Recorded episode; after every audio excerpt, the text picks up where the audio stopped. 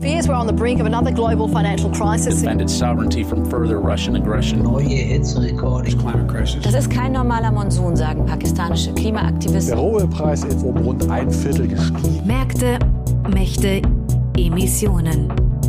Zur Lage der Welt mit Adam Tooze.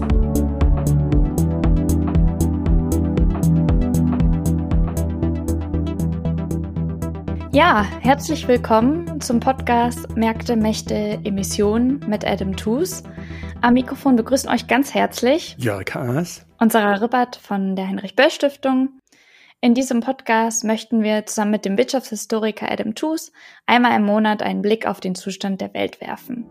Uns interessiert die Frage, wie hängen globale Märkte, globale Machtstrukturen und die globale Klimakrise zusammen? Ja, ich habe ja den Eindruck, seit der Zeitenwende hat sich einiges verändert in der globalen Klimadiskussion.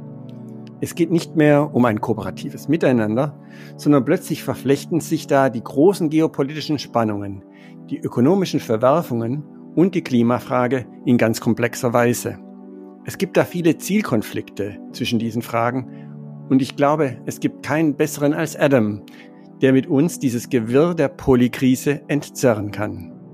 Genau, und das wollen wir gerne in jeder Folge anhand eines Schwerpunktthemas machen und so ein bisschen gemeinsam die Zusammenhänge ergründen und vielleicht ein bisschen besser die komplexe Weltlage verstehen lernen. Und heute, das ist hier die erste Folge von dem Podcast und wir hoffen, ihr seht es uns nach, wenn vielleicht noch nicht alles 100% funktioniert und wir freuen uns, dass das hier aber heute klappt. Ja, und damit kommen wir schon zum dritten im Bunde. Adam Tooze ist Brite, er ist in Heidelberg aufgewachsen und hat in Berlin studiert. Er ist ein bekannter Wirtschaftshistoriker, der jetzt an der Columbia University in New York lehrt. Und er ist seit seiner Jugend mit Deutschland eng verbunden, weswegen wir nun das Vergnügen haben, mit ihm diesen Podcast auf Deutsch machen zu können. Hallo Adam, schön, dass du dabei bist. Ja, toll da zu sein. Wir treffen dich gerade wo an? In New York. Ah ja. Gut, dann steigen wir vielleicht auch schon mal kurz ein in das Thema der heutigen Folge. Wir wollen nämlich über die Schuldenkrise des globalen Südens und die Rolle Chinas darin sprechen. Und vielleicht habt ihr es ja auch schon mitbekommen, es war in letzter Zeit etwas größer, auch in den Nachrichten. Immer mehr Staaten im globalen Süden sind verschuldet und viele sind auch mittlerweile schon bankrott. Also allein in diesem Jahr gab es bereits mehrere und können ihre Staatsschulden eben auch gar nicht mehr bedienen. Und viele andere Länder, die vielleicht noch nicht ganz so stark verschuldet sind, haben aber trotzdem auch große Probleme, weil sie eben weitaus mehr für den Schuldendienst ausgeben, als jetzt zum Beispiel für Gesundheit, Bildung oder nachhaltige Entwicklung.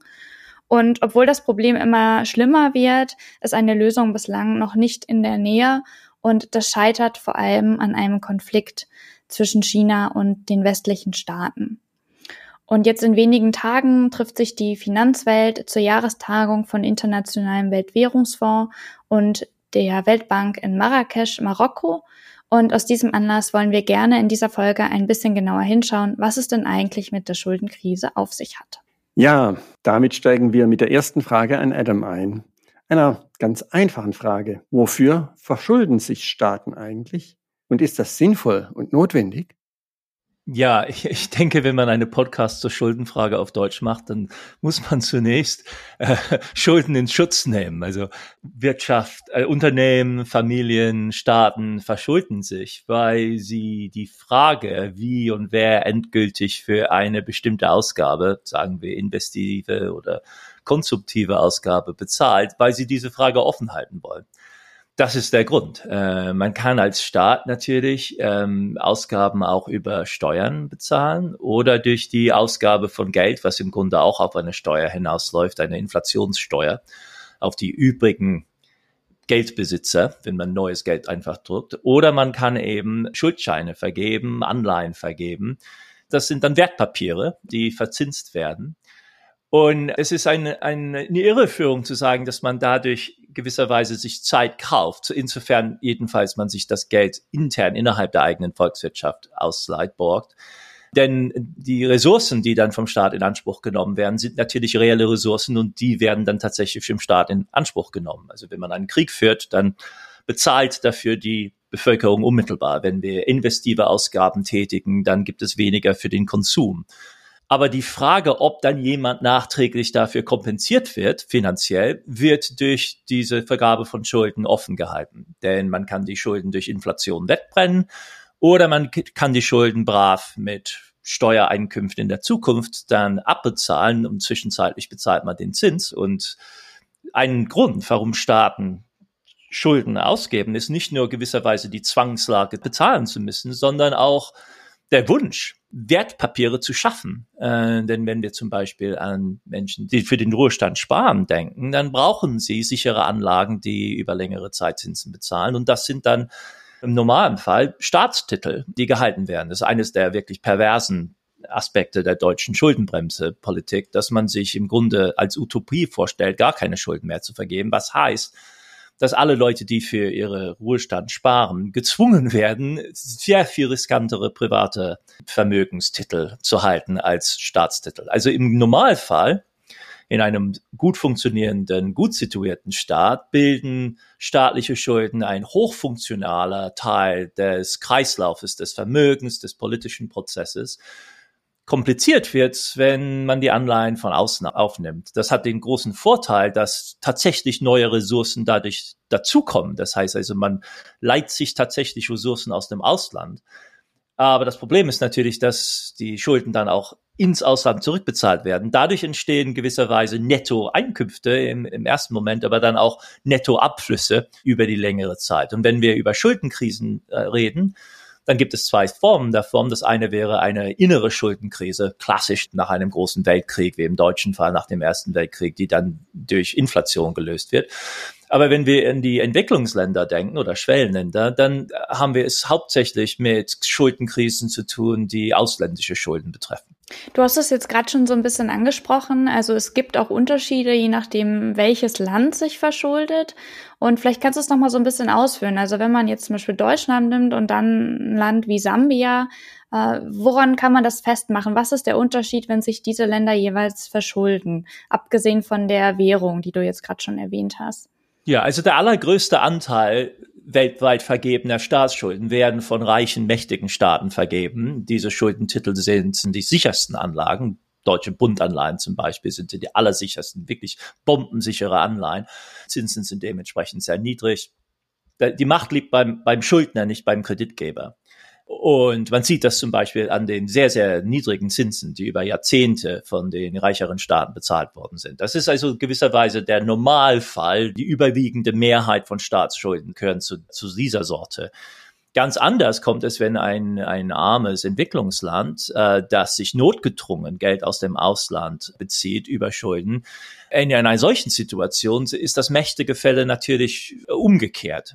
In dem Sinne, dass in diesem Fall die Macht unbedingt bei den Geldgebern liegt. Und das ärmere Entwicklungsland, das seine investiven Bedürfnisse auf dieser Weise deckt, hat eine ganze Reihe von Problemen bei der Zurückzahlung. Die Steuerquote ist im Normalfall sehr viel geringer in solchen Staaten. Sonst würden sie sich vermutlich auch ihre Projekte über Steuern finanzieren. Und das andere Problem ist, dass die Schulden in Fremdwährungen aufgenommen werden und zu höheren Zinssätzen, als zum Beispiel der Bund bezahlt. Das ist also das Spektrum der Möglichkeiten. Und die Krisenfälle sind ein kleiner, aber natürlich hochsensibler und für die Entwicklung und für das Schicksal von buchstäblich Milliarden Menschen entscheidender Teil dieses weltweiten Geflechts. Schulden sind eines der Instrumente, eines der Strukturen, in dem sich diese massive, die Welt dominierende Ungleichheit zwischen der Minderheit an reichen und mächtigen Staaten und dem Gros, also der Mehrheit der Menschheit, die in viel ärmeren Staaten lebt, ausgebildet wird, produziert und ständig reproduziert wird. Es gibt Länder, zum Beispiel alle europäischen Länder, die Vereinigten Staaten selbst, waren lange Zeit Schuldnerländer, die sich dann zu reichen, entwickelten Ländern fortgebildet haben. Aber in vielen Fällen bilden die Schulden gewisserweise eine Falle, in der man von Überschuldung zur Krise, zur Neuverschuldung, zur Überschuldung, zur Krise über Jahrzehnte hinweg von einer Krise in die andere stolpert. Ich habe anlässlich des African Climate Summit, der neulich in Nairobi war, eine Zahl genannt gehört, die hieß, dass in Afrika die Zinsen, die afrikanische Staaten auf ihre Schuldtitel zahlen, etwa das 5- bis 8-fache sind dessen, was Deutschland oder ähnliche europäische Staaten zahlen. Also das heißt, die Zinsen sind sehr, sehr viel höher und entsprechend, um diese Schulden produktiv zurückzahlen zu können, muss man entsprechend auch sehr viel höhere Gewinne erwirtschaften auf die Investitionen, sodass es sehr viel schwieriger ist, überhaupt Schulden sozusagen, ja, produktiv abzubezahlen oder sie im Griff zu halten. Also da ist auch so eine Negativspirale drin in der Ungleichheit, die du gerade geschildert hast. Kennt man ja auch aus der Privatsphäre. Die Schuldner, die die Kredite am nötigsten haben, kriegen sie zu den schlechtesten Bedingungen. Also wenn du ein Kreditvergeber bist, willst du ja das Geld nicht an Menschen leihen, die es dringend nötig haben. Noch bezeichnender im internationalen Rahmen, und das wird mittlerweile auch sehr thematisiert, ist der Unterschied weniger zwischen Deutschland und Kenia oder Deutschland und Ghana, wo die strukturellen Unterschiede natürlich offensichtlich sind, sondern der Unterschied zwischen einem Fall zum Beispiel wie Argentinien und Kenia. Denn Argentinien ist ja ein Wiederholungstäter. Es ist ja ein Land, das über Jahrzehnte hinweg von einer Krise in die nächste und vor einer Umstrukturierung und sogar Schuldenerlass in die nächste gestolpert ist. Und was man im argentinischen Fall sieht, ist, dass die Zinsen zwar reagieren, dass aber nach der Krise, in der Erholungsphase, sie dann sehr schnell wieder fallen, in Bereiche, die eher gestressten europäischen Schuldnern ähneln, zum Beispiel Italien. Und im Falle Kenias geschieht das nie. Das heißt, es gibt ein Element des rassistischen Vorurteils. Das muss man, glaube ich, so klar sagen. In den Spreads, die vor allem afrikanische Staaten bezahlen. Das ist ja Teil dieser entstellten Darstellung der Welt, in dem Sinne, dass afrikanische Staaten per se in den Topf gewisserweise der Krisenländer hineingeworfen werden, obwohl sie in vielen Fällen sehr niedrige Schuldenquoten haben.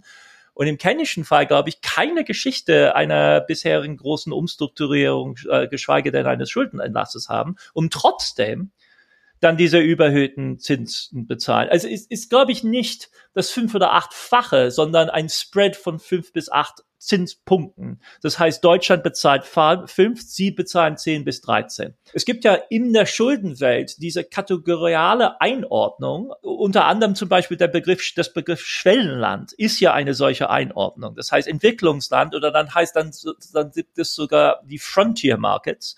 Und Frontier Markets sind Länder, an die man Geld leiht, aber eben dann zu diesen erhöhten Bedingungen. Und es ist nicht nur die Credit Ratings, die hier eine Rolle spielen, sondern es sind allgemeinere Vorurteile und Vorstellungen über die Welt, die hier im Spiel sind.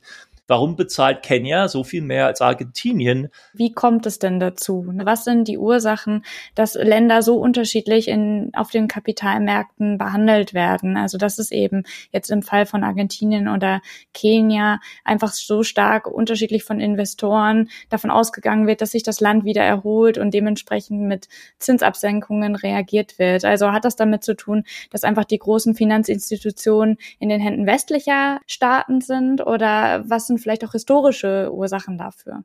Ja, ich denke, das hat mit der Geschichte zu tun, in dem Sinne, dass eines der entscheidenden Kriterien für eine Anlage ist, wie schnell kann ich raus? Das heißt also, gibt es einen größeren Markt? Und dadurch entstehen Fahrtabhängigkeiten, die sehr wichtig sind. Der lateinamerikanische Schuldenmarkt wird tatsächlich seit 170 Jahren bedient von westlichen Finanzplätzen aus. Und das ist für postkoloniale afrikanische Staaten einfach anders. Der Markt ist nicht so tief, er ist weniger liquide.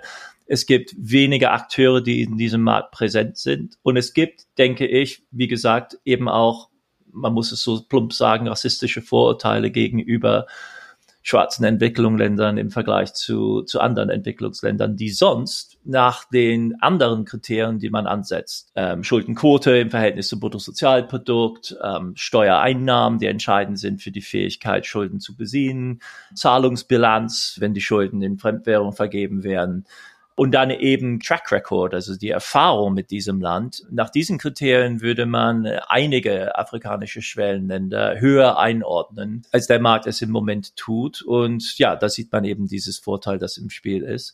Es sind natürlich im afrikanischen Fall Länder, die erst seit 60, 65 maximal Jahre ihre Unabhängigkeit genießen, die in vielen Fällen nach der Unabhängigkeit in eine neue Form von Abhängigkeit sich gefunden haben, die sehr abhängig sind zum Beispiel von durch westliche Märkte kontrollierte Exporte. Und alles das spielt dann in die Fähigkeit dieser Länder über längere Zeit und zu vernünftigen Bedingungen dann Schulden zu bedienen. Es gab eine Story, dass in den letzten 15 bis 20 Jahren sich das Mächteverhältnis geändert hat. Und eines der im Moment brennenden Fragen ist, bestätigt die auf uns zukommende Schuldenkrise im Grunde, dass sich nichts verändert hat, dass, wenn es ernst kommt, die Machtstrukturen nach wie vor die gleichen sind. Mhm.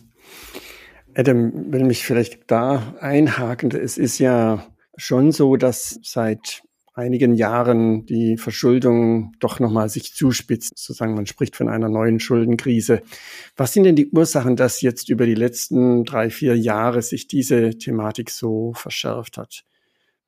Man muss, glaube ich, im Voraus sagen, dass diese Rede von einer Schuldenkrise nicht ganz unkontrovers ist. Man muss dem kritisch nachgehen, in dem Sinne, dass es auch darum geht, gewisserweise Alarm zu schlagen, obwohl bisher im Vergleich zu den Schuldenkrisen der 80er und 90er Jahre wir es noch nicht mit einer wirklich flächendeckenden, umfassenden Krise zu tun haben und für die Geldgeber wichtiger, wir es noch nicht mit Krisen zu tun haben, die für die Geldgeber und vor allem für die Finanzinstitute im Westen und im Norden sogenanntes systemische Risiken bilden. Das war in den 80er Jahren wirklich knallhart der Fall. In den 80er Jahren von Lateinamerika ausgehenden Krise schien es zeitweise, dass die größten amerikanischen Geschäftsbanken in Risiko waren. Citigroup, also die Vorläufer von Citigroup im Besonderen, waren hochexponiert. Und in den späten 90er Jahren, als es um Krisen nicht in den Entwicklungsländern, sondern in den Schwellenländern ging, das heißt Indonesien, Südkorea, Thailand und dann Russland, waren die Risiken für die westlichen Banken auch viel größer. Das sind viel, viel gewichtigere Volkswirtschaften als die Fälle, mit denen wir es im Moment zu tun haben. Sambien zum Beispiel, ein extrem akuter Fall, Sri Lanka, das betrifft natürlich Millionen Menschen, aber es sind Krisen, die für die Geldgeber noch nicht die Brisanz haben. Selbst wenn wir jetzt an Ghana oder Kenia denken oder Äthiopien ist auch im Fadenkreuz im Moment oder selbst Pakistan oder Ägypten, die alle diskutiert werden oder Argentinien auch noch.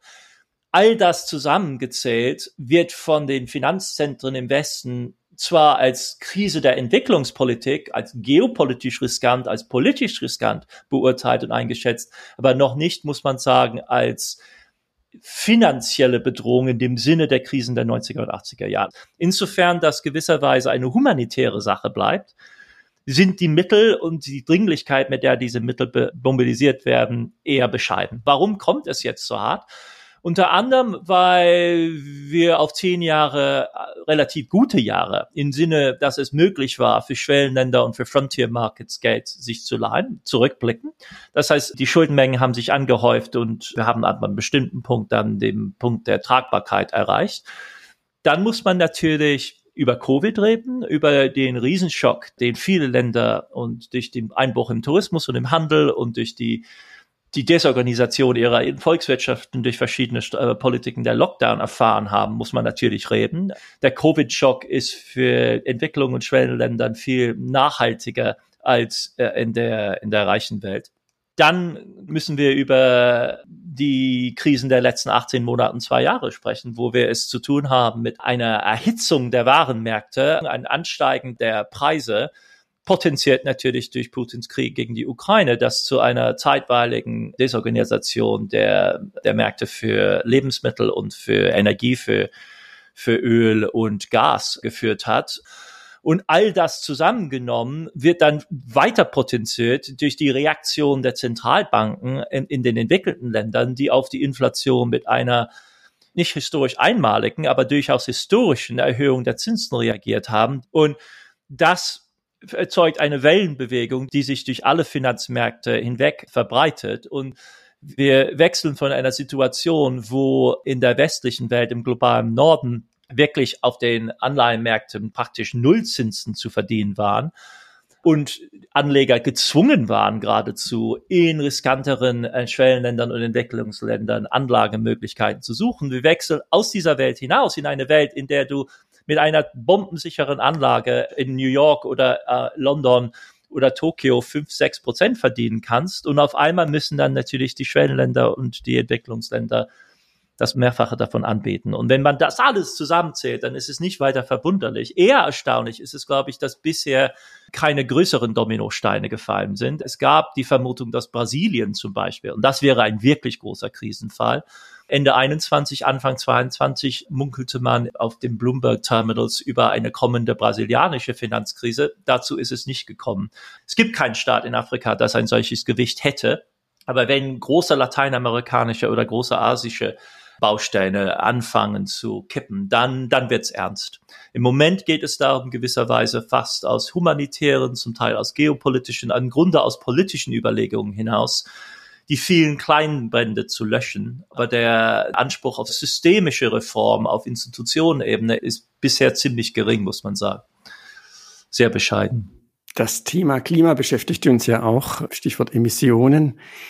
Sarah, wir zusammen beschäftigen uns ja relativ viel mit den Verbindungen von Klimakrise und Schuldenkrise, Verschuldung. Wo siehst du da so die Zusammenhänge, die zwischen den beiden Krisen bestehen? Also zu den Ursachen, warum sich jetzt die Schuldenkrise gerade so verschärft hat, würde ich unter anderem eben auch die Verschärfung des Klimawandels zählen, also wo es einfach immer mehr zukünftig Klimakatastrophen gibt. Und das hängt eben auch sehr, sehr stark mit der Schuldenkrise zusammen, weil man grundsätzlich sagen kann, dass Länder, die jetzt schon stark gegenüber dem Klimawandel verwundbar sind, auch tendenziell hoch verschuldet sind.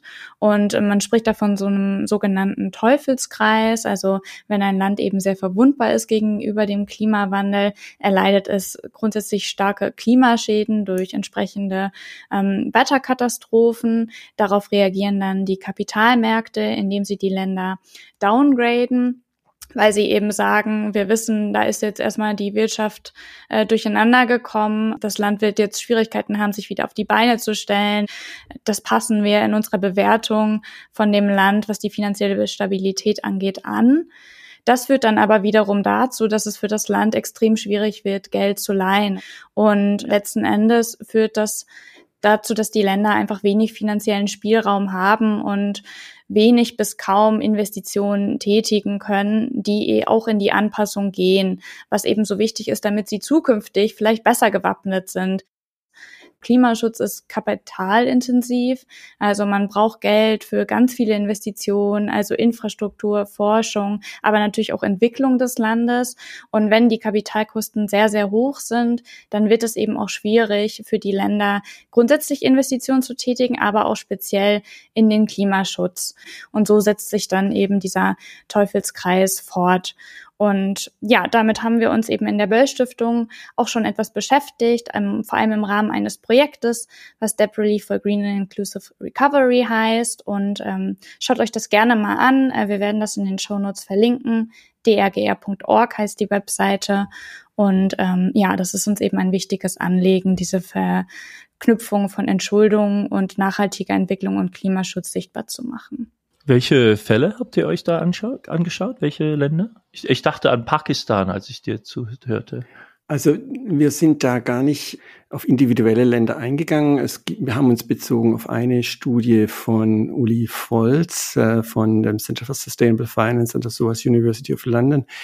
Der hat sehr schön nachgewiesen, wie inzwischen klimasensitiv die Credit Ratings sind, also wie sozusagen die Finanzierungskonditionen mit Vulnerabilität negativ korrelieren. Ah ja, okay. Yeah.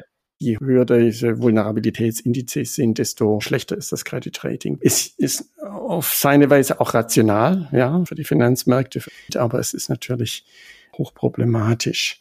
Und Pakistan ist einer der klassischen Fälle, wo wir tatsächlich diesen Zusammenhang in krasser Weise sehen. Andere Fälle sind natürlich die karibischen kleinen Inselstaaten. Wenn wir da noch ein bisschen reingehen, auch in die aktuelle Verschuldungssituation, wenn wir uns mit der Verschuldungssituation heute im Vergleich von vor 20, 30 Jahren beschäftigen, du hast ja eben schon angesprochen, es ist damals eher eine systemische Krise aus Sicht der Gläubiger gewesen. Heute ist das noch nicht der Fall. Die Gläubiger können das noch gut wegstecken, die Schuldner nicht. Aber eben auch die Zusammensetzung der Staatsverschuldung im globalen Süden hat sich verändert. Adam, kannst du vielleicht dazu noch was sagen? Da war ja damals eine andere Situation, da waren es Banken, die im Feuer standen. Heute sind es Bonds? Ja, es gibt, glaube ich, zwei Prozesse. Auf der einen Seite können wir in Finanzmärkten im Allgemeinen in der Welt eine Verschiebung sehen von einem bankzentrierten System der Anleihen hin zu einem marktbasierten System der Bonds, also Schuldpapiere, die auf dem offenen Markt dann verkauft werden.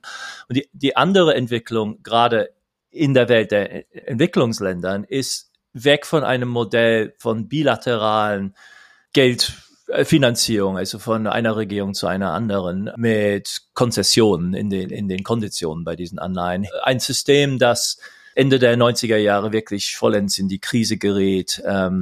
Es kam dann zu einem organisierten weltweiten Schuldenschnitt Anfang der 2000er Jahre. Und das System, das darauf folgte, war ein tendenziell marktbasiertes. Das heißt also, eine Geschäftsbank vermittelt dann die Titel von Ghana zum Beispiel an Anleger in London oder New York. Und eine ganze Reihe von neuen Kreditvergebern stößt auf den Markt, vor allem China, das in den zeitweilig so für 5-6 Jahre in den 2010er Jahren wirklich ein dominanter Faktor war in der Kreditvergabe an Entwicklungsländern, einer bestimmten Gruppe von Entwicklungsländern. Man darf sich das nicht flächendeckend vorstellen. Sie hatten ihre Klienten. Aber insgesamt, wenn man sich den Zahlungsfluss oder die Kreditvergabe insgesamt ansieht, ein sehr gewichtiger Faktor auf der gleichen Ebene wie IWF und Weltbank. Das ist also ein sehr viel komplexeres System. Gerade in den Schuldenbilanzen der Entwicklungsländer haben wir mittlerweile oft mit 4-5 verschiedenen Sorten der Kreditvergabe zu tun. Das macht dann die Entschuldigung und die Umstrukturierung enorm viel komplizierter. In der Vergangenheit lief das gewisserweise im Paris Club, im Grunde die ehemaligen Kolonialmächte plus Amerika und Japan. Und im Moment, in den letzten 10 Jahren, haben wir bei solchen Schuldenkrisen mit einem sehr viel komplexeren, multipolaren Geflecht an privaten, an öffentlichen, an internationalen Institutionen, an Entwicklungsbanken von Ländern wie China oder Japan. Und es ist eine sehr, sehr viel komplexere Situation deshalb.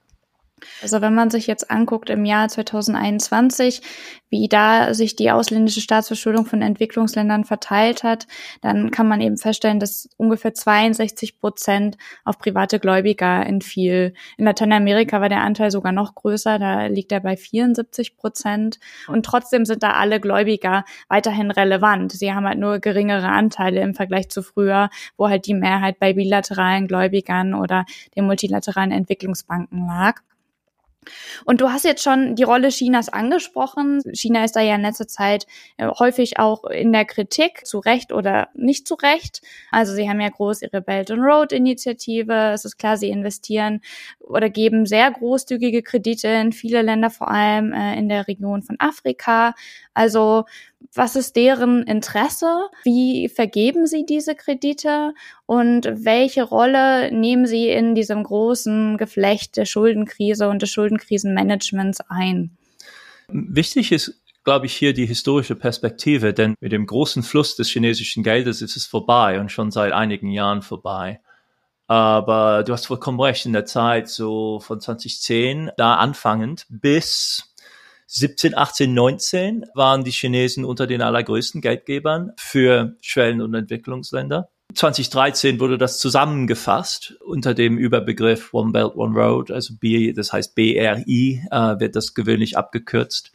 Und das hatte dann auch einen geoökonomischen, sagt man mittlerweile, strategischen Blickwinkel. Man baute weitläufige Infrastruktur, Transportwege, bis hin nach Deutschland. Die Chinesen investierten in Hafeninfrastruktur, in Eisenbahninfrastruktur. Und zwar in riesigen Mengen, auf der Höhe der Weltbank. Es läuft nicht direkt über den chinesischen Staat, sondern über ein Geflecht, ein Klüngel an staatlichen, an sogenannten Policy Banks. Das sind staatsnahe Banken. Und worum es den Chinesen dabei ging, ist durchaus kontrovers. Es gibt eine Linie, die sagt, es war ein krasser Imperialismus im Grunde. Nach wirklich klassischem Vorbild. Man schiebt diese Kredite auf schwache Staaten, versucht sie dadurch zu Klienten zu machen und dann zieht man die Schraube an und verlangt die verpfändeten Werte, die als Sicherheit dienten, unter anderem dann auch strategische Häfen in Sri Lanka zum Beispiel. Und das war eine These, die nicht umsonst von indischen Falken in die Welt gesetzt worden sind, mit Sri Lanka als Beispiel. Das aber dann sehr schnell fing und in der ganzen Welt wurde dann für einige Jahre in recht simplifizierenden Form über eine gezielte chinesische Politik des Schuldenimperialismus geredet. Die ins Detail gehende Nachforschung von westlichen Wissenschaftlern, die sich intensiv mit der chinesischen Kreditwirtschaft beschäftigen, hat, soweit ich weiß, in keinem Fall bestätigen können, dass tatsächlich ein solches strategisches Interesse dahinter steckt. Die Chinesen sind auch zu weitgehenden Konzessionen gezwungen worden. Und im Grunde sieht diese gesamte Erfahrung, ähnelt sie tendenziell eher die Erfahrung, die auch durch westliche Kreditgeber gemacht worden sind, in ihren Zyklen der Kreditvergabe, der Überschuldung, der Krisen, der Konzessionen. Das fängt im chinesischen Fall mit dem venezolanischen Fall an. 2015, 2016 gerät Venezuela in eine massive Finanzkrise. Die Chinesen gehören zu den größten Finanzgebern und machen schon damals sehr, sehr schlechte Erfahrungen, haben Konzessionen machen müssen, kriegen ihre Kredite nicht zurückbezahlt. Und seitdem sehen wir eine zunehmend zurückhaltende Kreditvergabe auf chinesischer Seite. Sie haben sich, es ist klar, strategische Partner ausgesucht, Angola zum Beispiel, in Afrika, Sambien auch, Pakistan als längerfristiger Partner Chinas in Südasien. Das heißt, die chinesische Geschichte ist eine vertrackte, eine etwas undurchsichtige, eine weltweit kontroverse. Das, was man, glaube ich, als Mindestes zugestehen muss, ist, dass China in einer Kombination aus Geschäftsinteressen und strategischem Kalkül operierte, die wir noch nie von westlicher Seite gesehen haben. Das heißt also, der chinesische Anspruch, er mag plump und naiv, in gewisser Weise auch überheblich gewesen sein, in Afrika jetzt dann doch endlich ernst zu machen mit dem Ausbau der Infrastruktur, unterschied sie von anderen Kreditgebern in dieser Zeit, in der damaligen Zeit, unterschied sie auch ganz wesentlich von den Projekten der EU, von Deutschland. Es gab ja diesen Plan, Marshallplan mit Afrika 2017. Es gibt unzählige amerikanische strategische Ansätze. Was sie alle gemeinsam haben, ist, dass Geld letztendlich fehlt. Also sie kommen nicht in die Größenordnung der chinesischen Kreditvergabe, die sich auf hunderte Milliarden pro Jahr belief zu den Höchstzeiten. Und kein westlicher Kreditgeber, mit Ausnahme der Weltbank, war jemals an einer solchen Größenordnung interessiert. Das Entscheidende ist, dass wir alle wissen, dass wir nicht 10 Milliarden und nicht 100 Milliarden, sondern im Grunde Billionen im Jahr brauchen. Rund gerechnet bräuchten wir für die nachhaltige Entwicklung, für die Erfüllung der Sustainable Development Goals, für Entwicklung und Schwellenländer mit China ausgenommen, eine Summe von, sagen wir mal grob gesagt, 1,5 Billionen im Jahr, also 1500 Milliarden im Jahr an investiven Ausgaben für Bildung, für sanitärische Einrichtungen, für Infrastruktur, für Energieinfrastruktur weltweit. Das ist die Größenordnung, auf die wir eigentlich kommen müssten. Und alleine die Chinesen und nur die Chinesen haben von nationaler Seite her jedenfalls gewisserweise bewegten sich nur ansatzweise in dieser Größenordnung. Also China alleine wäre nicht drauf gekommen, aber China mit einer ähnlichen Anstrengung seitens anderer G20-Partner, da käme man hin. Und das fehlt natürlich, diese Energie, dieser Einsatz, die Bereitschaft in diesen Größenordnungen, also nicht zu kleckern, sondern zu klotzen, das fehlt. Und ich denke, die Chinesen haben durchaus gewisserweise rational beurteilt, wie die Lage ist und sich gesagt, ist ein Bedarf, ein Riesenbedarf. Wir wissen, wie man schnell und massiv Infrastruktur baut, also lasst uns das mal probieren. Und das natürlich auch im Eigeninteresse und mit geopolitischem Kalkül. Aber was eben fehlt, ist dazu ein Pendant auf westlicher Seite. Mhm. Ja, und ich meine, nicht alle dieser Kredite haben sich ausgezahlt. Entsprechend sind dann Verluste eingefahren worden. Und zumindest für mich eine der Erklärungen auch, dass es natürlich für die entsprechenden Bankenverantwortlichen im chinesischen System ein Stück Loss of Face ist, also dass da ein Stück Gesichtsverlust stattfindet, wenn man nach oben zur Staats- und Parteiführung melden muss, ja sorry, die Milliarden, die müssen wir jetzt abschreiben, haben wir uns verkalkuliert. Also da ist, glaube ich, ein Element jetzt auch da, dass in China die Bereitschaft, um Kreditrisiken einzugehen, abgenommen hat. Und da spielt vielleicht auch jetzt die jetzt einsetzende Wirtschaftskrise innerhalb Chinas eine Rolle.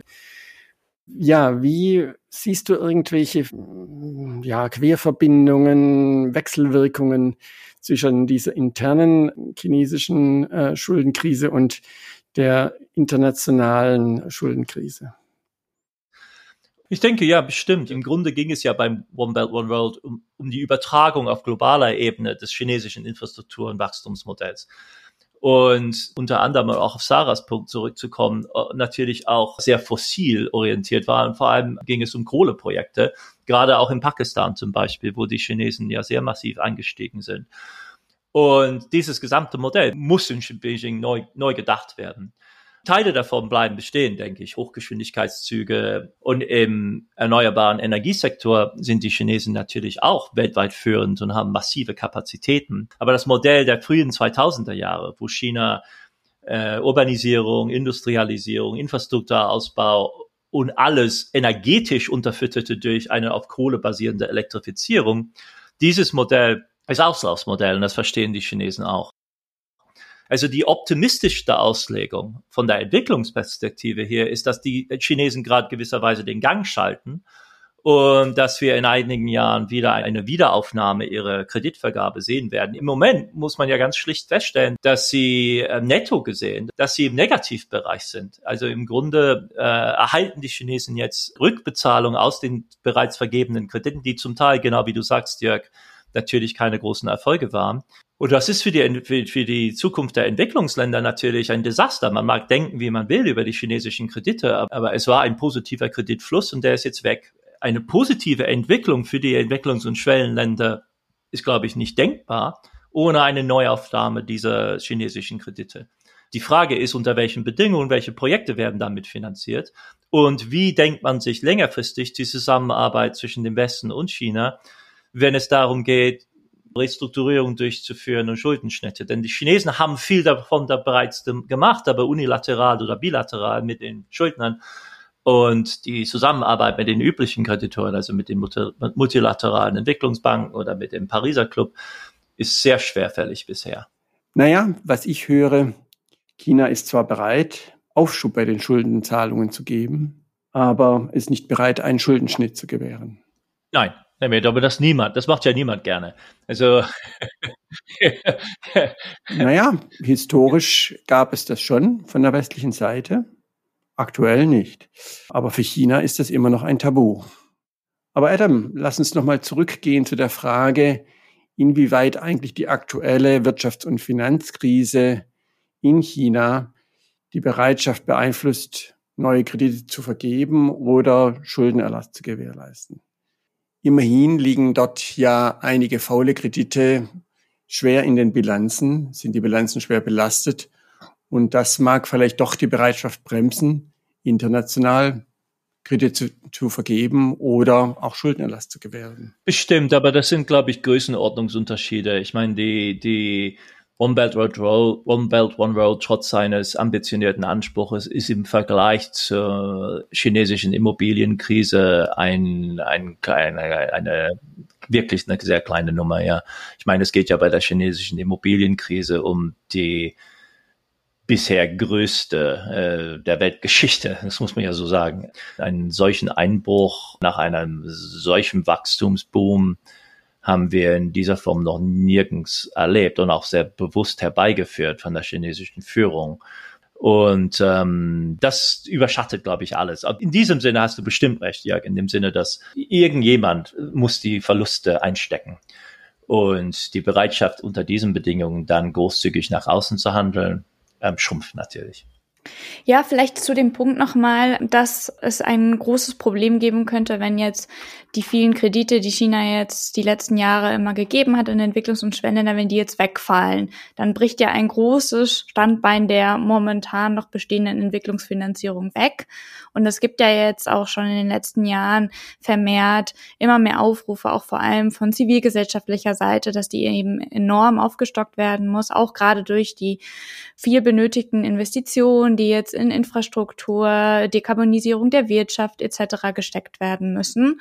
Und das sind natürlich auch Aufrufe, die jetzt gerade auch mit Blick auf die Jahrestagung von Weltbank und IWF groß gemacht werden und ja auch die Reform der Weltbank, die jetzt ansteht. Also es gibt einige Punkte, wo es irgendwie in Bewegung ist und gleichzeitig hast du ja aber auch jetzt schon in der Folge gesagt, ist so richtig dieser Wille jetzt groß, die Reform der internationalen Finanzarchitektur anzugehen, ist noch nicht richtig erkennbar. Also wenn du jetzt vor diesem Hintergrund so ein bisschen auf die Jahrestagung von IWF und Weltbank guckst, was denkst du, können wir dann von dort erwarten und vielleicht auch speziell beim Thema Verschuldung? Ja, ich meine, das Thema, und das empfehle ich allen unseren Zuhörern, einfach immer nach der Größenordnung schauen. Es geht hier um Zahlen, es geht hier um Geldmengen. Die beiden Leute, weiß ich aus Gesprächen mit ihnen, wollen ein globales Finanzentwicklungs-, Nachhaltigkeits-, Klima-, Finanzierungsprojekt, Strategie vorweisen. Sie wollen die Hegemonie Amerikas wiederherstellen. Das ist ihr Anspruch. Sie wollen China entgegentreten, und zwar mit neuen Mitteln aus dem Westen. Und das haben sie ganz offen gesagt. Und die Weltbank ist ja ihr Instrument. Die Europäer besetzen ja den Chefsessel beim IWF und die Amerikaner den Chefsessel bei der Weltbank. Und weil sie wissen, dass sie aus nationalen Mitteln mit dem Kongress gar nicht weit kommen, wollen sie die Weltbank instrumentalisieren als Hebel gewisserweise, um ihre globale Strategie zu finanzieren. Und da verschränken sich ein durchaus genuines Interesse an der globalen Entwicklung mit dem sehr, sehr genuinen Interesse an der Erhaltung und Ausbau und Verteidigung der amerikanischen Macht und seines Einflusses in der Welt. Das war ja auch Gründungsanspruch bei der Weltbank, das ist nichts Neues. Das Problem sind die Größenordnungen. Wir wissen, wie groß die Chinesen eingestiegen sind. Also was habt ihr zu bieten konkret? Da wird's interessant, denn sie protzen jetzt seit einigen Monaten mit diesem Programm, Weltbankreform, Aufstockung, und dann muss man nachfragen, wie viel also. Und bei der G20 hieß es 200 Milliarden Aufstockung an Kreditmitteln, und dann fragt man, okay, es hört sich gut an, über 10 Jahre 200 Milliarden. Und wir müssen immer im Auge halten, wenn wir nicht über 1 Billion kommen im Jahr, spielen wir in der falschen Liga. Also 200 Milliarden gewisserweise ist der Anspruch, das wollen wir locker machen, damit die Weltbank wirklich größer agieren kann. Und dann fragt man, okay, was ist der amerikanische Beitrag? Ja, dann heißt es auf einmal, okay, wir denken, wir kommen mit vielleicht auf 50 Milliarden. Und dann fragt man, wie? Und dann stellt sich heraus, dass der eigentliche Plan ist, den Kongress darum zu bitten, innerhalb des nächsten Ukraine-Hilfepakets 2,25 Milliarden Dollar an Finanzierung für die World Bank zu ermöglichen, die dann gehebelt werden, weil diese 2,25 gewisserweise eher eine Erstverlustdeckung sind, die dann potenziert werden können, vielleicht auf 25 Milliarden. Und dann denkt man sich irgendwelche private Finanzierung noch zusätzlich dazu. Und dadurch rechnet man sich mit wirklich, das ist so ein Ringen auf 50 Milliarden für den amerikanischen Beitrag, höchstens, wenn es hochkommt. Und dann sagt man, ja, und wir hoffen, unsere Freunde, unsere Alliierten, das heißt Europäer und Japan, die üblichen G7-Länder, springen dann für den Rest ein. Denn aus China soll es ja nicht kommen, das ist ja nicht die Idee. Und das ist das Spiel, das gespielt wird. 1,5 Billionen hören sich riesig an, das Weltbruttosozialprodukt ist 100 Billionen im Jahr. Das heißt, also es ist 1 oder 2% des Weltbruttosozialproduktes im Grunde angesichts der Größe der Ambitionen bescheidene Summen. Man würde ja damit wirklich die Welt vollkommen verändern, wenn man das hinbekäme. Und wenn es dann aber konkret im dritten Schritt heißt, okay, was kriegen wir durch das Kongress? Dann geht es darum, hier und da ein paar Millionen durch irgendwelche anderen Gesetze mit durchzuschmuggeln, sodass man dann über eine Public-Private Partnership das Ganze irgendwie hebelt, also den amerikanischen Beitrag, eine Summe, die sich im mittleren zweistelligen Milliardenbereich bewegt. Das heißt, 2 Größenordnungen 100-fach kleiner als das, was man eigentlich anzielen sollte. Und das ist die wirklich ernüchternde Logik, die man immer wieder abchecken, nachchecken muss. Worüber reden Sie eigentlich? Wie viel Geld über wie viel Zeit? Und welche Mittel können Sie überhaupt versprechen angesichts der Blockade im Kongress? Das heißt also, der amerikanische Staat im Moment im Herbst 23 operiert auf einer sehr, sehr dünnen Legitimationsbasis mit einer nicht tragfähigen Mehrheit im Kongress für die Biden Administration. Sie haben also im Unterhaus ja keine Mehrheit und im Oberhaus ist es immer sehr knapp. Wenn man der amerikanischen Delegation zuhört, muss man also wirklich aufs Detail schauen, um zu sehen, was sie tatsächlich mitbringen an Mitteln. Das erinnert ja strukturell ein bisschen an die deutsche Diskussion über die Schuldenbremse. Was ich daran nochmal spannend finde, du bringst ja gerade diese Mobilisierung von Mitteln auch ein Stück weit in den Zusammenhang dieses geopolitischen Wettstreits, der gerade weltweit sich aufbaut. Und man könnte ja auch sagen, dass diese Form von Schuldenbremsen, die es auf die eine oder andere Weise jetzt in den USA und bei uns gibt, ja eine enorme Selbstschwächung in diesem geopolitischen Wettstreit ist.